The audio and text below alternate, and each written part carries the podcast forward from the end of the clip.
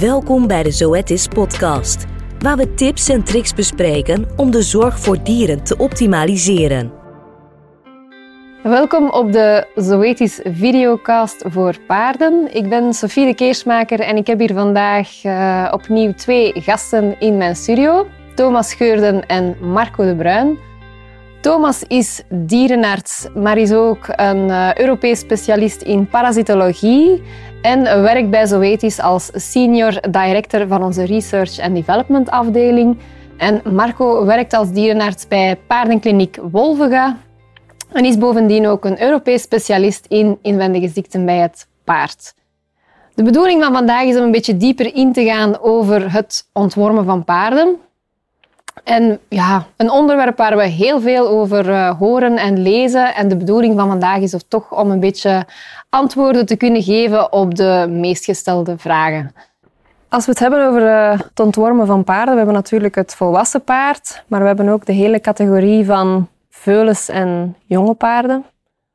Marco, kan jij ons misschien wat meer vertellen over, doen we daar hetzelfde of hebben we toch een iets andere strategie bij veulens als we kijken naar de wormcontrole? Ja, dat is een hele goeie, want ik denk wel dat je inderdaad het onderscheid moet maken. Uh, het ontwormen van een uh, veulen, uh, dan wel enter. En het ontwormen van uh, volwassen paarden. want er spelen een aantal zaken die zijn heel duidelijk verschillend. Ehm, de verschillen in benadering en aanpak, denk ik, ehm, verschilt ook wel. Maar er zijn wel meer wegen naar Rome. En ik, ik heb wel een, een, een eigen plan daarin. Maar ik zal niet zeggen dat dat het enige juist is. Zeker niet. Uh, zolang de juiste onderdelen maar in ieder geval aandacht krijgen. En de eerste is natuurlijk het melkwormpje. het melkwormpje, oftewel strongyloides, die kan door de merrie uitgescheiden worden net na de geboorte in de melk. Um, die is niet heel belangrijk in, in mijn beleving. Ehm, het aantal veulens wat ik daar op een week leeftijd met diarree van gezien heb, nou, die kan ik denk wel op twee handen tellen.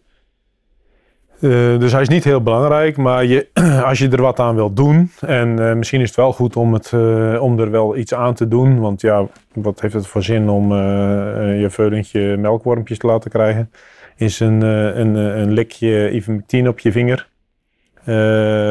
om en daarbij de 40, 50 kilo, en da, dan je vinger even op de, bovenop de tong. Zie, eh, ik denk altijd maar, hij kan beter een keer op je vinger bijten dan dat je met de tube uitschiet. En dat zou ik dan doen ja, in de eerste levensweken 1 à 2 weken oud. Ehm, dat is wormpje 1. En daarna hebben we eigenlijk een poosje, zijn we vrij safe met maagdarmparasieten bij, bij het veulen, bij het melkdrinkend veulen tot het punt dat, dat hij wat spoelwormpjes op zou kunnen doen door het opnemen van eieren. dat kan ook heel goed in de box. Hè? Dus het maakt eigenlijk niet zoveel uit of hij nou in februari binnengeboren is of in mei op de weide. de eieren kan hij in beide opdoen en zijn in beide infectieus. En ehm, dan kan het cirkeltje vrij snel rondgaan en dan omdat die eh, volwassen wormen grote eierleggers zijn, moet je daar wel eventjes uh, goede aandacht aan, schenken. Eigenlijk van een leeftijd van ergens 4, 5 maanden tot, nou, tot wel 2 jaar. En dan is mijn advies eigenlijk van ja, vanaf een leeftijd vanaf 4, 5 maanden beginnen met iets tegen de spoelworm. En dan even kijken van wanneer gaat zo'n veulen ook naar binnen omdat de boxinfectie veelal uh, hoger is, erger is, uh, sneller gaat dan op een grote weide. Uh, maar dan zeker als ze naar binnen gaan in het najaar, zou ik het elke twee maand iets geven voor de spoelworm. Dat is denk ik het voornaamste voor, voor het jonge paard. En kijk, het jonge paard, wanneer kan die bloedwormen krijgen? Dan moet hij eigenlijk al grazen om bloedwormlarven binnen te krijgen. En dan duurt het nog wel uh, zes, acht weken eer dat die in het veulen volwassen zijn geworden en ook weer aan eierleggen toekomen.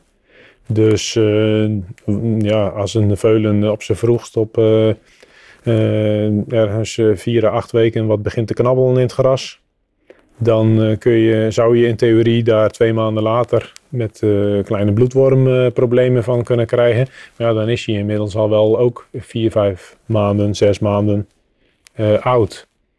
Dus ehm, dan gaat die denk ik ook mee in het strategisch ontwormen om een keertje een uh, ivermectine te krijgen.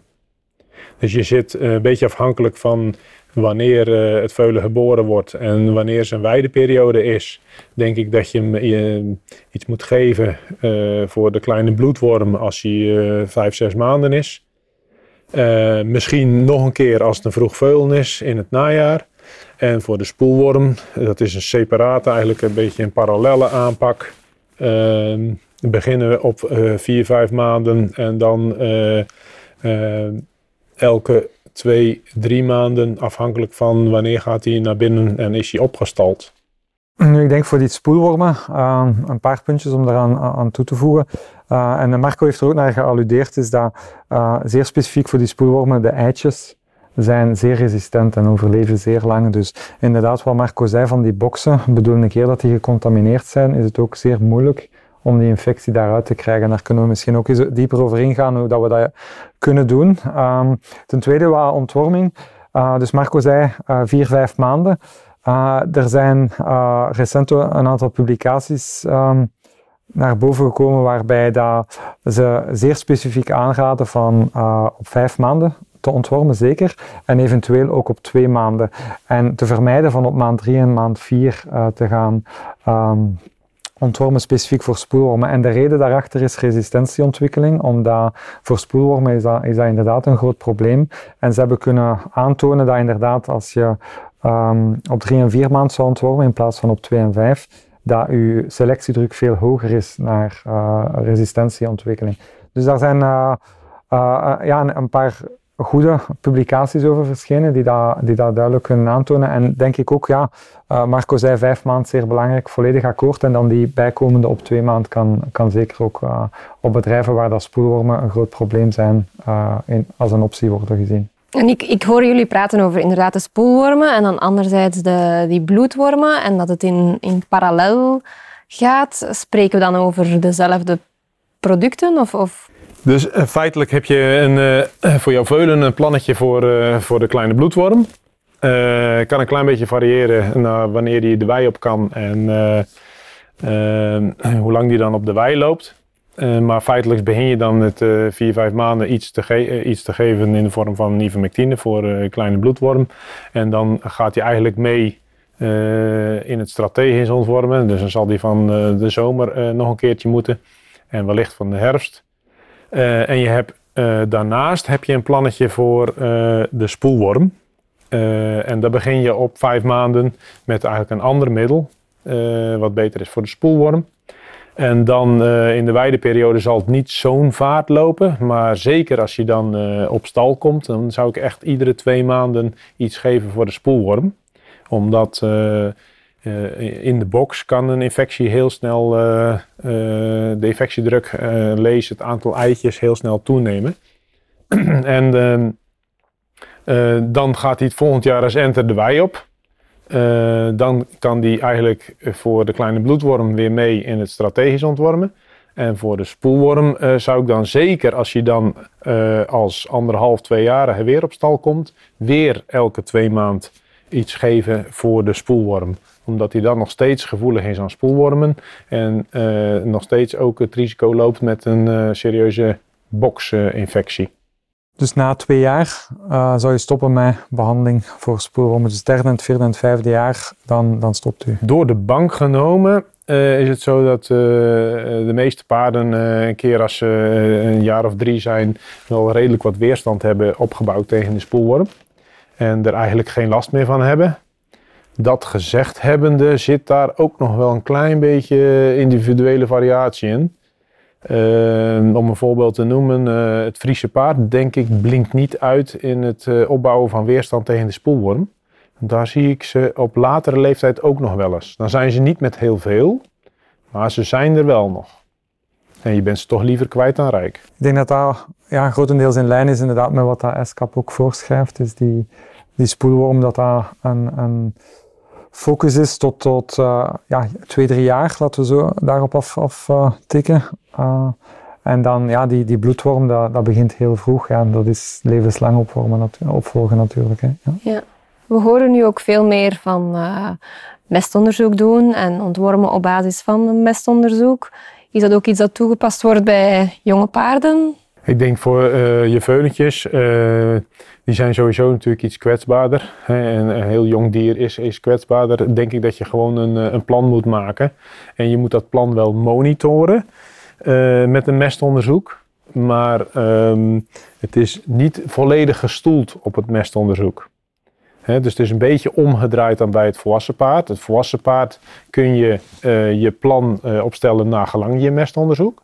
Maar bij veulen denk ik dat je je plan aan de veilige kant uh, vooral moet houden. En dan kijken wat er gebeurt en wat er speelt met een mestonderzoek. Dus een klein beetje een andere insteek, iets aan de veiliger kant. Ook en zeker in verband met de spoelworm omdat het mestonderzoek spoelworm anders is dan het mestonderzoek uh, bloedworm. Eén uh, spoelworm vrouwtje kan zoveel eieren doen uitscheiden dat de, het mestonderzoek niet heel goed gecorreleerd is aan het aantal wormen in het paard. Ja, ik denk dat dat een belangrijk verschil is inderdaad met, tussen, parasca, tussen spoelworm en, en bloedworm. Is dat bloedworm kan je um, op basis van de eieruitscheiding beslissingen gaan nemen, al dan niet of ontwormen. Ik denk voor, voor spoelworm, als, ze de, als ze erin zitten, dan, dan mag je eigenlijk het risico niet, niet nemen van, van uh, niet te gaan ontwormen, tenzij dat je meer informatie hebt. Maar dat is zeker geen beslissende factor om dan niet te gaan behandelen ehm, tegen spoelwormen. Dus ik denk wel dat dat, dat, dat belangrijk is, inderdaad, dat onderscheid. Oké, heel ehm, duidelijk. Hè. Veulens en jonge paarden zijn duidelijk niet over één te scheren met onze volwassen paarden. En een aparte aanpak is, duidelijk wel nodig. Dus um, dank jullie opnieuw voor een heel boeiend gesprek, Marco en Thomas. Uh, indien jullie nog meer willen weten over het ontwormen en de wormcontrole bij paarden, neem dan zeker een kijkje op de website van Zoetis of uh, op ons Zoetis Spotify kanaal.